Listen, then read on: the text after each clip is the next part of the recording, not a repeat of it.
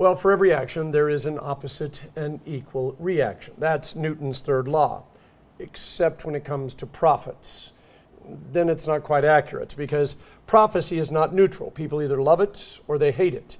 And because prophecy always pushes, people's reaction, of course, is to push back. So Newton got that part right. However, whereas Newton said opposite and equal, people tend to push back a lot harder than God pushed them. That's when the law comes into play. But sometimes, by grace, when God pushes, the people don't push back. Instead, God's word fills their life with mercy and grace. That's called the gospel. So, who are the prophets in your life right now? And remember, a prophet is anyone who speaks the truth, not just a truth, but the truth. A true prophet is always pointing where we need to go, especially when we would either rather go the opposite direction or stay right where we're at. And true prophets know, even though their message will not be well received, it still must be spoken. God told Ezekiel, My children are obstinate and hard hearted. I am sending you to them, and you must say to them, This is what the Lord God says. Now, whether they listen or refuse to listen, for they are a rebellious house, they will know that a prophet has been among them. God told Jeremiah, When you speak all these things to them, they will not listen to you. When you call to them, they will not answer you. How would you like that as your job description? I'm going to send you to a bunch of obstinate people who probably won't listen. I'm going to send you to a bunch of people who I guarantee won't listen, and yet I'm sending you anyway. Little Hannah Joy is Nancy and I's 14th puppy, or maybe 15th, that we have raised uh, with Hawaii Fi-Do. Everybody asks the same question how can you give them up? I mean, having those little puppies and living with you for sometimes as much as 18 months, how is it possible for you to give them up? And the answer is actually pretty simple. Once you see them with their warrior, once you hear the stories of what a trained service dog does for those individuals and those families, you can't not give them up.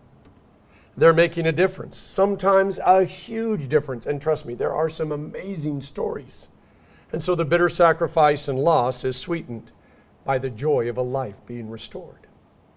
To be a prophet of God, and by the way, I sometimes consider those little puppies prophets because they are able to help people see a truth about themselves that maybe nobody else can, especially the person who they're speaking to. To be a prophet of God is only one, there's only one thing that's actually necessary proclaim God's word faithfully. That's the only thing in a prophet's job description. It's not about success or numbers or likes or anything else. Just repeat what God said. The problem is, most of us are wired to measure what we do. We want and expect results. This has led to a lot of false prophets in the world. If you repeat what God said and nobody responds, it's tempting to fiddle with the message, to sweeten it a little bit, like my mom used to coat the big pills with either chocolate or peanut butter. Now, the real problem is when somebody keeps the chocolate and peanut butter but gets rid of the pill. Or in our case, removes God's word so that the only thing left is the chocolate or the peanut butter. It might taste good, might be easy to swallow, but it's not going to do you any good because there's nothing there. A prophet tells the truth. Now, the truth might be the future's so bright you got to wear shades, but it also might be it's so dark that a million candles couldn't begin to illuminate it. A prophet's job is to help you see the truth for what it is and adjust your life accordingly. Notice, we do the adjusting, not God. So, who are the prophetic voices right now? Who's making you feel a little uncomfortable, even though you know they're right? Who is helping you see the future for what you know it will be or can be? Who is speaking the truth to you in love and encouraging you to t- make changes that you know deep down need to be made, even though it's going to be very, very uncomfortable.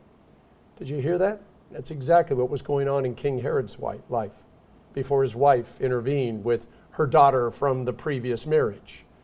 He would listen to John. It made him very uncomfortable, but he listened gladly because he understood it to be the truth. Before we get much further, we need to note that not everyone who claims to be a prophet is a prophet. I mean, there's a lot of people, both in the Bible and in our world, who say, I'm a prophet, I'm a prophet, or at least I want to be a prophet.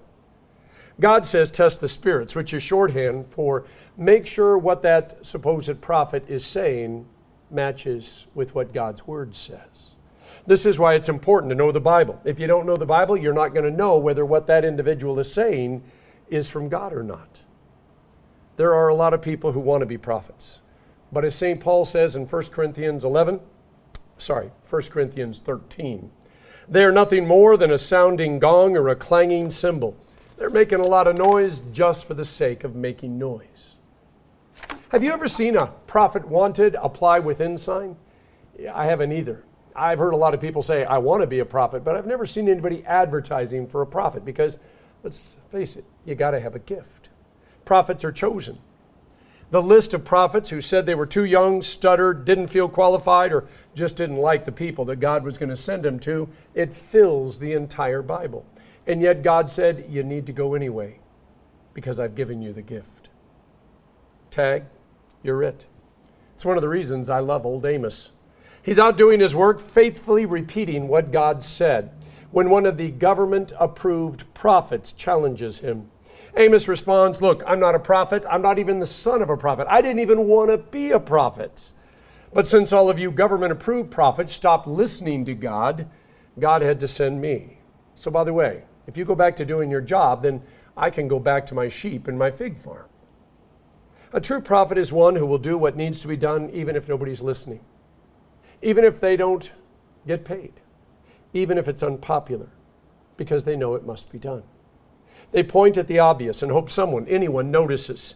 And they keep pointing at the obvious until there's no one left who can notice, or the world has thrown them off a cliff. More than any other language in the Bible, prophecy is designed by God to wake us up.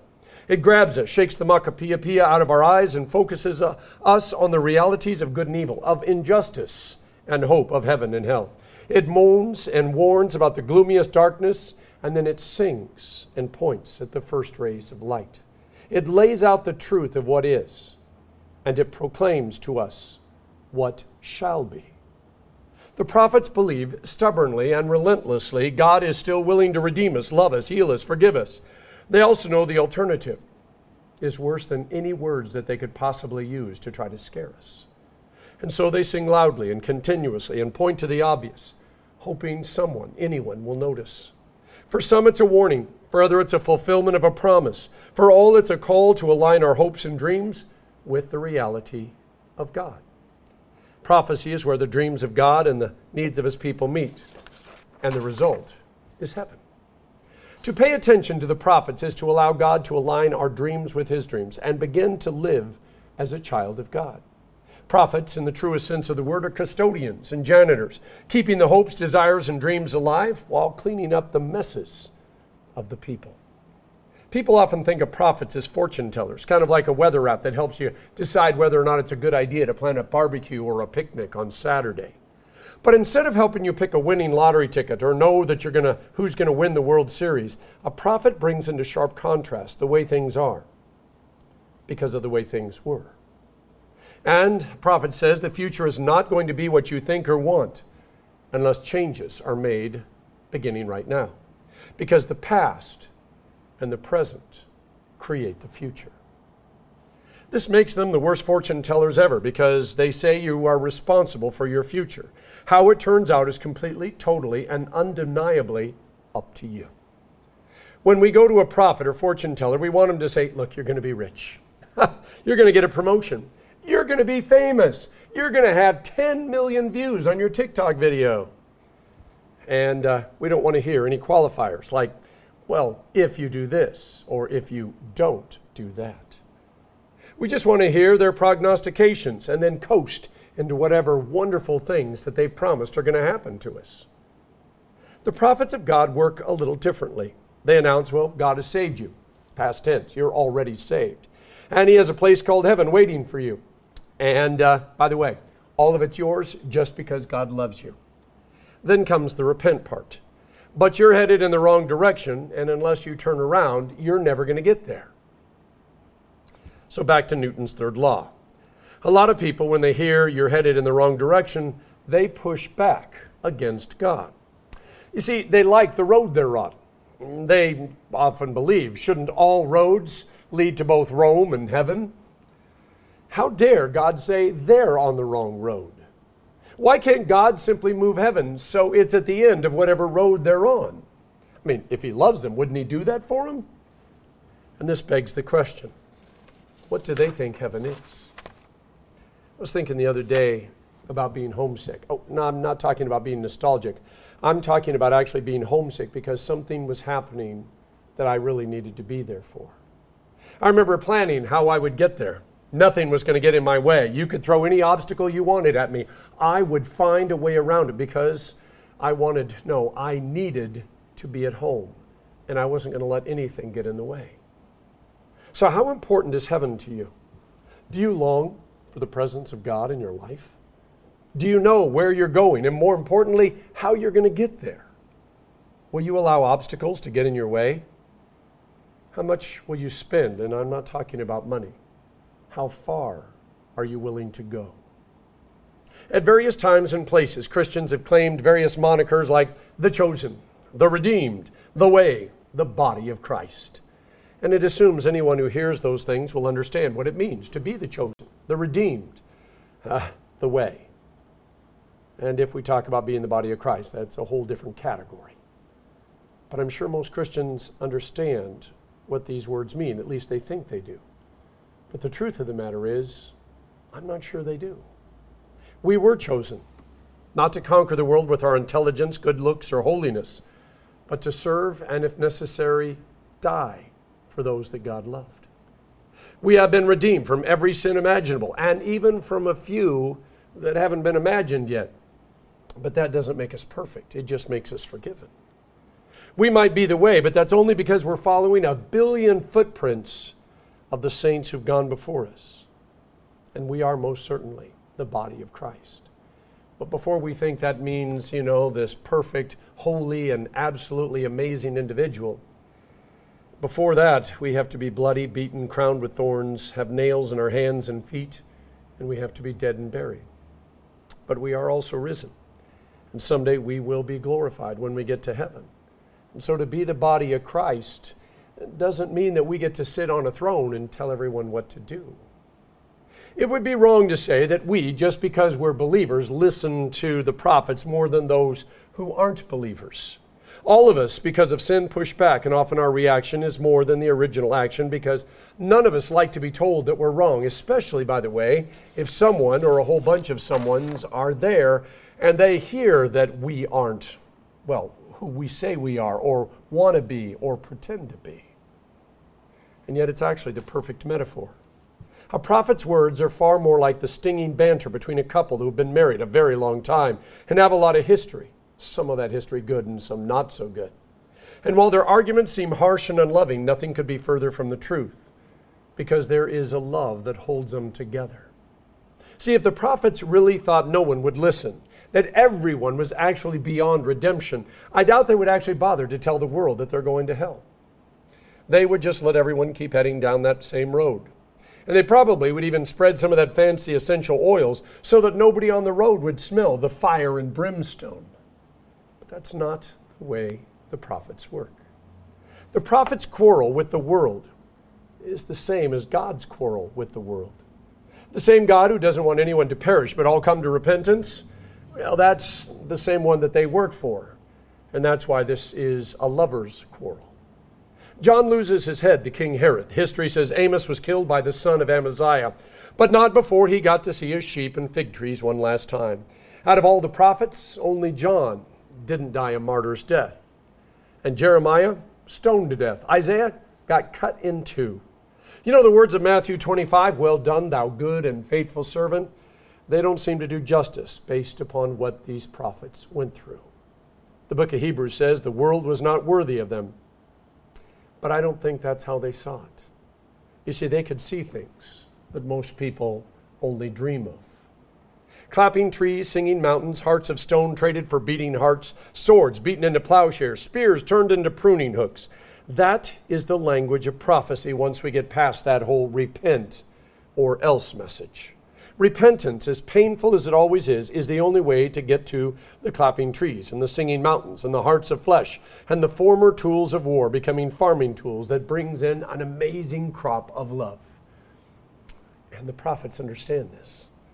Stephen was one of the first deacons in the church, caring for the poor and the needy in the name of Jesus.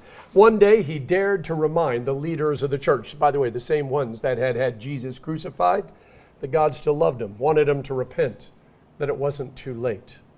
Well, the leaders didn't take it well, and they started to pick up rocks to throw at him. That's when Stephen pointed to heaven and said, Look, I see Jesus standing at the right hand of, the God, of God the Father. And that's when the crowd lost it and started chucking all their stones at him just before Stephen died, he said, Father, don't hold this against them. Now it sounds like such a terrible way to die, especially for someone who was so faithful to God. Except, and here is why Stephen could say what he said and die with a smile on his face. The Bible records when the crowd got all hot and sweaty from throwing those stones and had to take their jackets off, they laid all their jackets at the foot of a kid named Saul yeah, the same Saul that later becomes St. Paul. Now, Saul's first reaction was far beyond the original action. Saul literally went crazy with power as he tried to destroy the church and remove Jesus' name from everything. But even though he told the world he was sure of what he was doing, he couldn't forget Stephen's face looking up to heaven or those last words of forgiveness that Stephen spoke. Eventually, Saul stopped reacting, and the love of mercy and forgiveness of God filled him to overflowing. Yeah, and the world was never the same. Thanks be to God. And that brings us back to the original question Who are the prophets in your life right now? And who are you the prophet for? Just because the motivation to be a prophet is love, I'm not going to say that you never grow tired of it, either being a prophet to someone or listening to someone who says that they've been sent to be the prophet to you.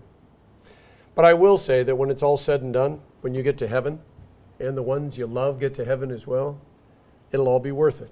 It's kind of like that old couple that snaps and growls at each other, but also never ever want to be apart, and each night hold each other because they know they were made for each other.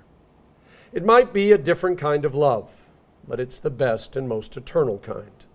You see, those moments of grace when we stop pushing back and God's word fills our life with mercy and grace, yeah, that really is the gospel. In the name of the Father, and of the Son, and of the Holy Spirit. Amen.